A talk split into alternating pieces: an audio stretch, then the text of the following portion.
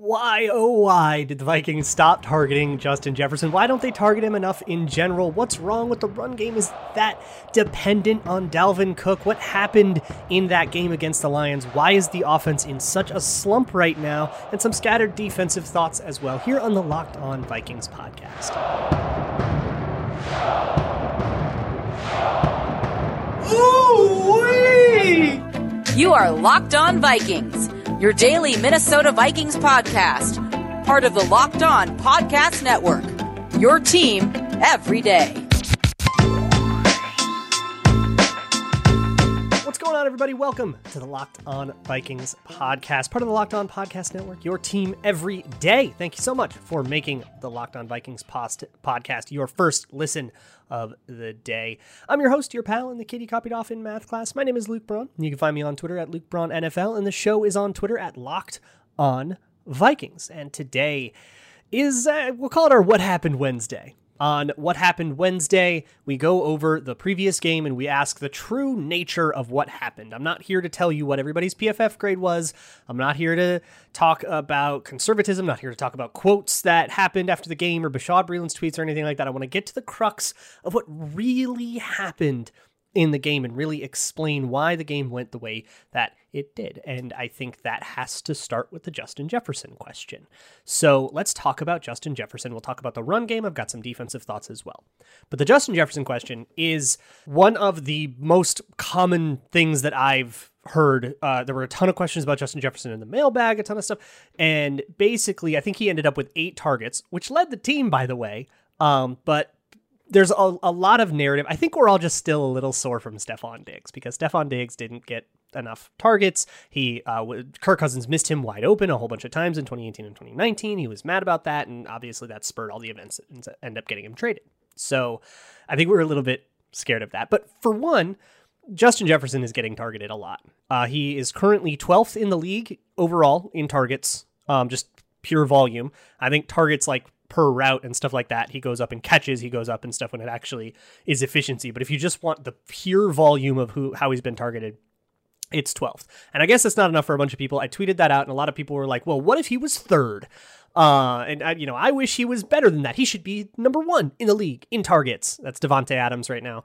Um, and, and like, look, whatever. I, I don't really need him to uh, like there's like eight targets between 12th and 3rd.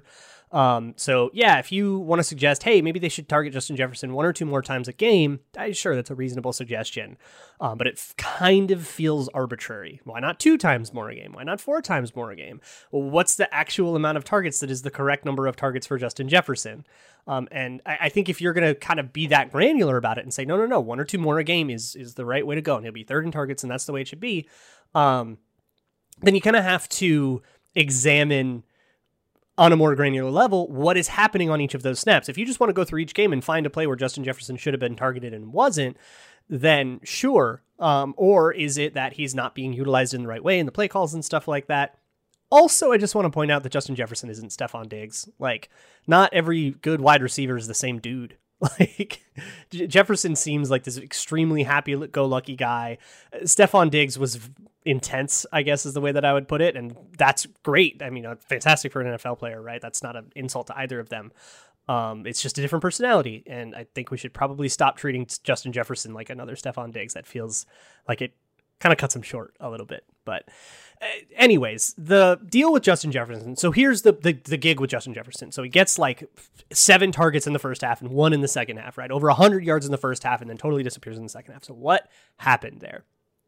So basically, they were uh, the the Lions were in like cover one and cover two man a lot. And to explain this, by the way, if you're watching on YouTube, I'm going to go to the whiteboard where I actually have a little bit of a visual aid. Um, if you're not a visual learner, you don't prefer it, or you're in the car or whatever, don't worry about it. Um, but if you would prefer, there's that for you on YouTube. So in the first half, the Lions played a lot of man to man coverage, which is exactly what it sounds like everybody covers a man, and then with the safeties, you either have both of them deep or you have one of them deep and somebody blitzes or something like that, right?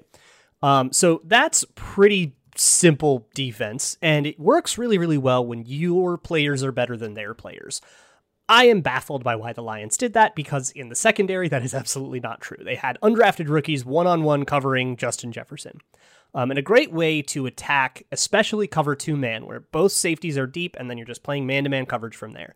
A great way to attack that is with what's called a smash concept. And the Vikings ran a bunch of smash concepts. And really, the crux of a smash concept, a smash concept can take a lot of different shapes, but the crux of it is that you have somebody kind of run a route up high and usually toward the sideline, and another person run a route really low toward the sideline. And then the cornerback has to choose one or the other, and you throw at whoever he doesn't choose, so he's always wrong. Um, a very common way of doing that is you have a slot receiver run a corner route, and then you have the outside receiver run like a little curl or something. Uh, and then the cornerback will have to choose between the corner route or the curl. Pretty easy stuff. And what happens is, you know, they would have a slot cornerback with some inside leverage because he's cheating in to help the run or with some other responsibility. And then you'd have Justin Jefferson running a route one, a corner route one on one against that guy. And because the deep safety has to cover an entire half of the field and worry about a bunch of stuff inside, then he won't be able to go outside quickly enough to help. So it was this huge problem, and Justin Jefferson torched him. Then in the second half, uh, the Lions switched to Tampa 2. And Tampa 2 is an evolution on cover 2, or A, it's a zone defense, so you're not asking guys to cover one on one anymore. They're passing off, and they're kind of, it's an easier defense to run. Um, it's also an easier defense to beat, but it's an easier defense to run. Uh, so the, the gimmick of Tampa 2 is it's kind of like cover two and a half, is a way to put it, where you have the same two deep safeties, but then you ask one of the linebackers to also set really, really deep and sort of handle the middle of the field. And it allows the safeties to worry a little bit more about outside and a little bit less about inside because the linebacker kind of has them covered. And then you play a regular zone defense from there.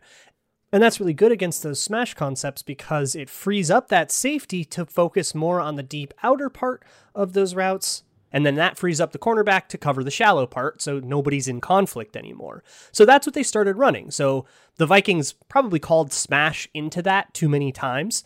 Um, and that's probably my critique of the play calling is that they kind of didn't, uh, they, they kept running that. But basically, on most plays, Justin Jefferson was the deepest player in the first read. Every play, the first option is deep to Jefferson. And did they take that away or did they not? Depends on what happens. And, you know, that, that dictates whether or not somebody else gets the ball. So I want to make it clear that when the Lions changed their defense to take Justin Jefferson's deep routes away, that doesn't mean that it makes it harder to throw to him. It makes it impossible to throw to him. And there was even somebody who who said in all earnestness, well, screw the defensive look, throw it to him anyway. He's your best player. And I, I get that he's the best player, but screw the defensive look is asking Kirk Cousins to throw interceptions knowingly and on purpose. Do you want more interceptions? Because that's how you get more interceptions. And it has nothing to do with how good Justin Jefferson is. That could be Randy Moss and Jerry Rice and Calvin Johnson all put together into one gigantic, crazy wide receiver. That is just a bad idea. It would still be intercepted. It could be any wide receiver in all of history and it would still be intercepted because it has nothing to, to do with how good the guy is. They're undercutting the route and are going to pick it off if you throw it. And in doing so, they're opening themselves up to a lot more stuff, like more routes over the middle, um, you know, crosser routes or whatever. Uh, the other side of the play usually has something else going on that becomes the read, and then Kirk Cousins makes that read. Um, and the other thing it opens you up to is the run game. You've taken two safeties out of the box because they both have deep responsibilities. You've taken a linebacker to go even deeper and you've put him in conflict. It's very soft against the run game, and so you run the ball. And that's why the Vikings ran the ball so much in the second half, not necessarily out of a, a sense of conservatism, although there was a, too much of that for sure. Like, don't abandon that critique by any means. Um, but a lot of it also was the defenses the Lions were running, like, encouraged that. So they were encouraged to run uh, both by the factors of the game, you know, up two scores in the fourth quarter and stuff, but also by the defenses that the Lions threw at them. The problem is the run game sucked. And I want to tell you more about why the run game sucked, and we'll kind of shift gears to that in a little bit here. But first, if you drive a lot, you buy a lot of gas. And that can get annoying and it can definitely get expensive. So I got a way to save you a little bit of money at the pump. Get Upside is a free app on the iTunes Store or Google Play, and it can get you 25 cents off per gallon at the pump. And if you drive a lot, that's like two, 300 bucks a month. It is real money, and you can cash out any time, however, whenever. You could just do direct deposit to your bank account. You can do Amazon gift cards if you'd rather, uh, a number of other ways, PayPal, whatever. You can cash out. And if you use promo code touchdown when you sign up, you can get 25 more cents off per gallon at the pump. That's up to 50 cents per gallon at the pump just for using promo code touchdown. Again, it is a free app on the iTunes Store or Google Play that can get you up to 50 cents off per gallon at the pump with promo code touchdown. Okay, so the run game sucked. And calling run plays, there were some times when they should not have called a run play, like the third and seven with the fumble and all that. Um, but I think in general, calling run plays probably is what the move was to counter what the Lions were doing. But the run plays have to not suck, and they sucked. So why did they suck? Um, part of it is Oli Udoh, part of it is Alexander Mattison, um, and a number of other things. Garrett Bradbury also had a pretty poor game, um, but it's not quite as existential. It's not quite as root to, he just missed some blocks. Oli Udoh's problem is like root to zone running. So as a zone run blocking offensive lineman, there's this concept of covered or uncovered. Are you or are you not covered? Uh, and that kind of determines who you block. It's a way of figuring out who you're supposed to block. And the basic idea is if there is a defensive lineman in front of you, you block that defensive lineman. If not, you are uncovered and you go to the linebacker. So if you're covered by a defensive lineman, block that defensive lineman. If you're uncovered by a defensive lineman, go find the linebacker. That's basically the rule. But you can see how that can get confusing sometimes. What if a defensive lineman lines up directly in between two other offensive linemen? Then am I covered? Am I not covered? You know, what's the play? And that's where part of the play designs go come in. And you essentially the answer to that is you have to have discussed that beforehand in the week leading up to it, or probably in your summer install. So Oli Udoh had a really, really tough time with covered or uncovered, and there were a number of plays that were ruined by Oli Udoh not knowing who he's supposed to block. He would, uh, you know, go block somebody, and it would be a double team that wasn't supposed to be, or you could kind of tell either Bradbury or O'Neill would be like, wait, you're supposed to go to the linebacker and I'm supposed to get this guy. And you would get, you know, Oli Udoh or Brian O'Neill, you know, hands on their back, kind of trying to scrape over to something else and looking very confused. Um, very clear that Oli Udoh had a big problem just knowing who he's supposed to block on the play.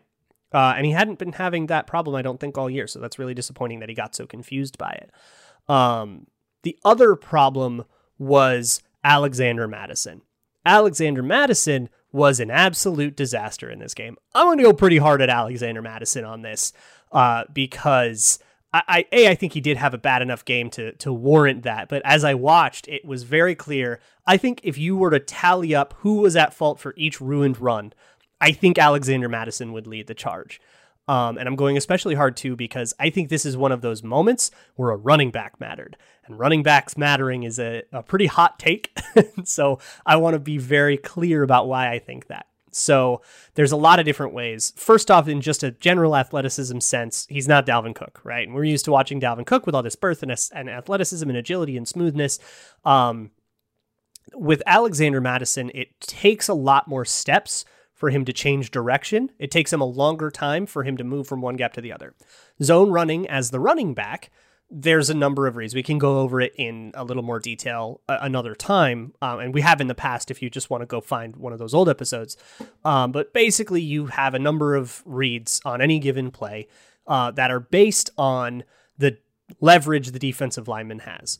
So if I'm an offensive lineman and the run play calls for me to get a defensive lineman on my inside shoulder and stop him from getting to my outside shoulder, right? I'm supposed to seal him off that way. You're inside, you're in the gap you're supposed to be, and I'm blocking uh, you from getting to the outside. But let's say I lose that battle and the defensive lineman is stronger than me, he gets to my outside shoulder anyways. The running back's job is to see that, read it, and say, okay, well, now I'm going to the lineman's inside shoulder. And essentially, his job is to make the offensive lineman correct whether or not he won his block. So that's what Dalvin Cook does, right? But what that causes you to do is you have to, as you're kind of approaching the point of attack, as you're ap- approaching the offensive line, you have to kind of move across gaps. And it all reads at light speed. So it's incredibly hard, and it's something that Dalvin Cook does very, very, very well. It's part of what makes him such an impressive running back. Um, Alexander Mattison was very hesitant in doing this. Sometimes he was just flat wrong and just went to the wrong place and got tackled. Um, and sometimes when he was right, it took him too long to get from the gap he was going to over to the gap he's supposed to go to and trying to go to, either because it takes him too many steps to change direction. He just doesn't have that smoothness. Um, and that's just kind of a factor of athleticism that some guys have, some guys don't. Um, and just like a lack of burst through those holes. You know, those holes close up fast. You're run blocking, you cannot hold that guy up for forever. It's not like pass protection where you can hold it up for two, three seconds. Those clo- those holes close up immediately.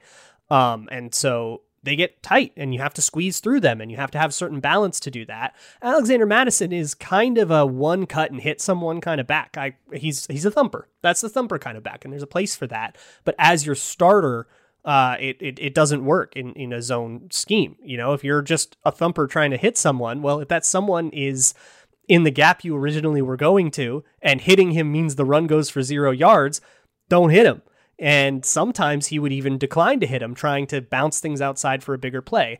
That was a huge problem Alexander Mattison had in this game. Was uh, not taking the yards in front of him. If it is first and 10 and you see a, a gap and you go up it, you're going to get five yards and get tackled. You'll never make a big play out of it, but it'll always get five yards. You take that. That's good play. Go take that. And usually it's the, you know, each play is kind of pre discussed a little bit. Hey, we need this to get four. We need this to get five, blah, blah, blah um, or, or you at least have a general sense of what is supposed to be going on, right? If it's second and six, this is needs to get us four, so we can set up a good third down. If you can get a first down, that's great. That's gravy. Um, and a lot of times Alexander Mattison would would pass up an acceptable amount of yards that were there right in front of him, and he just has to run forward, take it, and doesn't even have to break a tackle, just take it and he would pass that up to try to bounce something further outside and try to get a bigger play out of it. But he doesn't have the athleticism to get those edges and to get around defenders. Defenders have an eyes have eyes and they have a brain, right? That's the theme of the day. The defense has a brain too, and you can't just do whatever you want to them.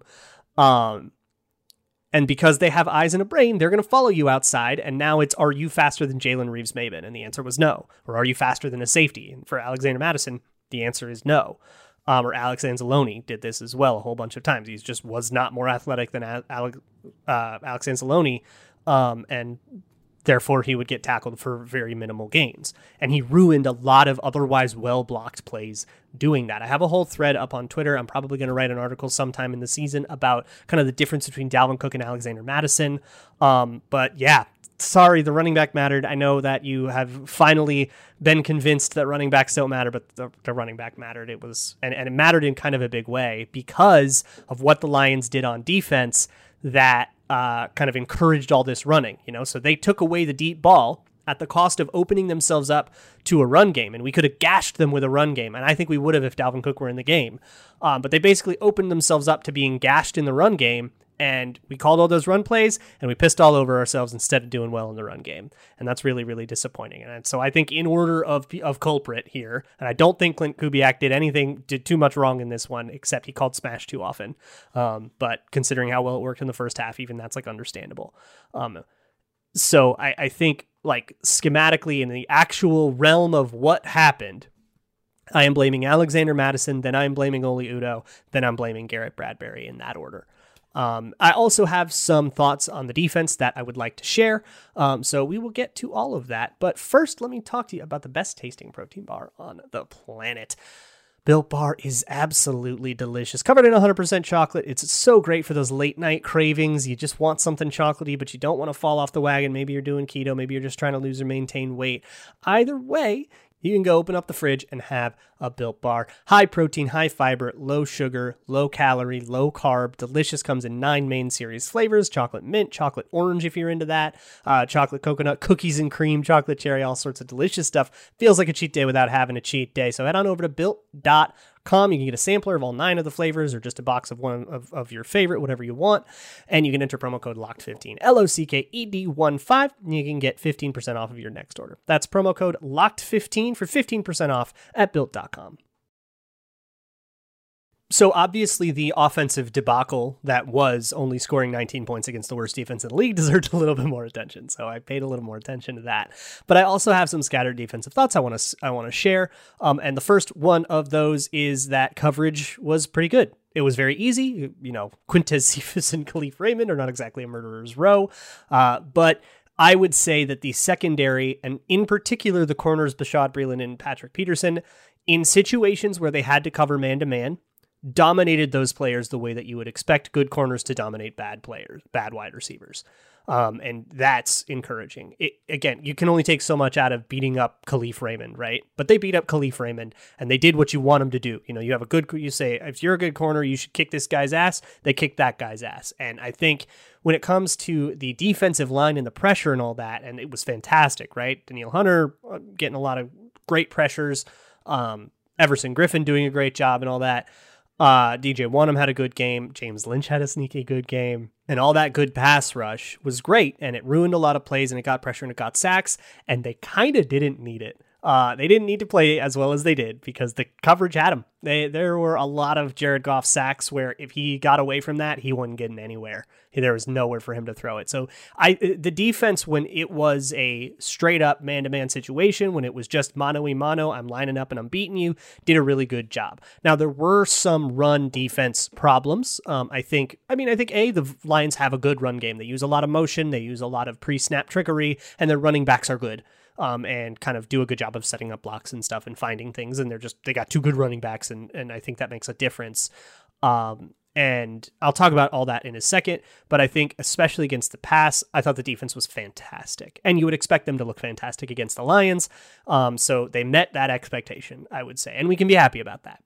In terms of the run defense, so Zimmer said that they had a few misfits. Um, and what that, you know, a run fit is refers to uh, run defenders getting into the gap that they're supposed to get into, you know, winning that shoulder battle, the other side of the thing I talked about with the offensive line. And uh, basically, the Lions are their run game's pretty cool. Um, it's I like the way it's designed. It's very fun, and it's kind of the one thing that they have going for them is their run game and it uses a lot of motion and a lot of misdirection to confuse those fits. Run fits are unbelievably complicated. I cannot explain them to you over the course of one podcast. Um, but generally, it's just the rules that tell you which gap you're supposed to attack um, and which gap you're supposed to fill. So if it goes through that gap, it's my responsibility. If it goes through the other gap, it's your responsibility. Run fits is just that set of rules, right? And again, there's so many different things. A lot of run fits is are you going to attack the outside of the running back or the inside of the running back? Um, so are you going to lever him back inside, your lever defender, or are you going to spill him outside that makes you a spill defender? Um, or are you a force defender, which refers to the outermost guy, which is kind of keeping contained on the whole thing? Um, so you can kind of string the running back along all the way out of bounds, and that's when you see those run plays that go, you know, for minus two and they just run out of bounds um, when everybody does their job, and the force player usually is pretty responsible for that. So there's all these different rules, right, of who's who. And when a lot of those rules depend on where tight ends and fullbacks and running backs all line up, how they are all aligned. The specifics of it are different every program you go to, every team you go to. So don't worry about the specifics of what that actually means. You know, if you are the Mike linebacker and you're watching the tight end and he goes here, I go there. If he goes there, I go here, and just know that like that's generally the the thought process. So when that tight end motions across the formation, it changes what's the strong side of the formation and what's the weak side of the formation. And that will change who is playing nose tackle, who is playing three technique, you know those guys you you'll actually see the if you watch the defensive tackles they'll both shift over a gap in response to motion because that changes all of the alignment rules. And they do it right before the snap so now all of a sudden you've got like seven eight players who all have to process that change be on the same page about it they all have to be right about it and they all have to do it fast enough to not screw up the play and motion is kind of what the lions do there and they do a really really good job of confusing the gaps that way um, and I, I, think overall they just there was some trouble here and there defeating blocks. Anthony Barr got washed out twice. I saw, although I thought he had an otherwise very good game against the run.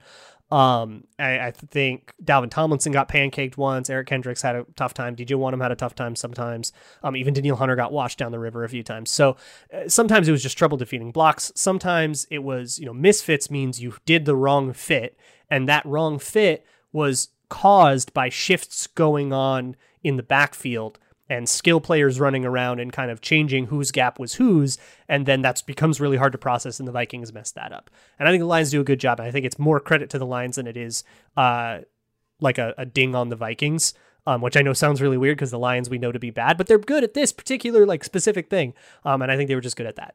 And then the running backs are good at kind of taking advantage of those mistakes. So I'm not again, I'm not like that worried. Um, and I think it's reassuring that Mike Zimmer also is like not that worried. But that's generally the idea I had about like the the the run defense. So uh, there's like six things we talked about in this show that I wish I could do a whole show on, and I might, you know, in May in the kind of dead months of summer or whatever when we're still doing this show. But uh, for now, I hope that kind of explains some of the burning questions we have. Why didn't Justin Jar- Why didn't Justin Jefferson get targeted? Well, because the Lions kind of sacrificed everything to make sure we couldn't do specifically that, and when we tried to punish it, uh, a bunch of guys messed up. And on defense, I hope we kind of understand how things went. Um, but now it's time to focus on the Carolina Panthers, who are a much different team than the Lions. And so now we got to get to know who they are. So we're going to talk to Julian of Locked On Panthers tomorrow, help us get oriented. And then on Friday, we'll really dive into it. So make sure you stick around with all of that stuff. And thank you so much for making Locked On Vikings your first listen of the day. Uh, you can check out Peacock and Williamson for your second listen of the day if you are so inclined to uh, find a national show. Those two guys are doing a great job over there doing the national angle. So I will see you all tomorrow for Crossover Thursday. And as always, Skull.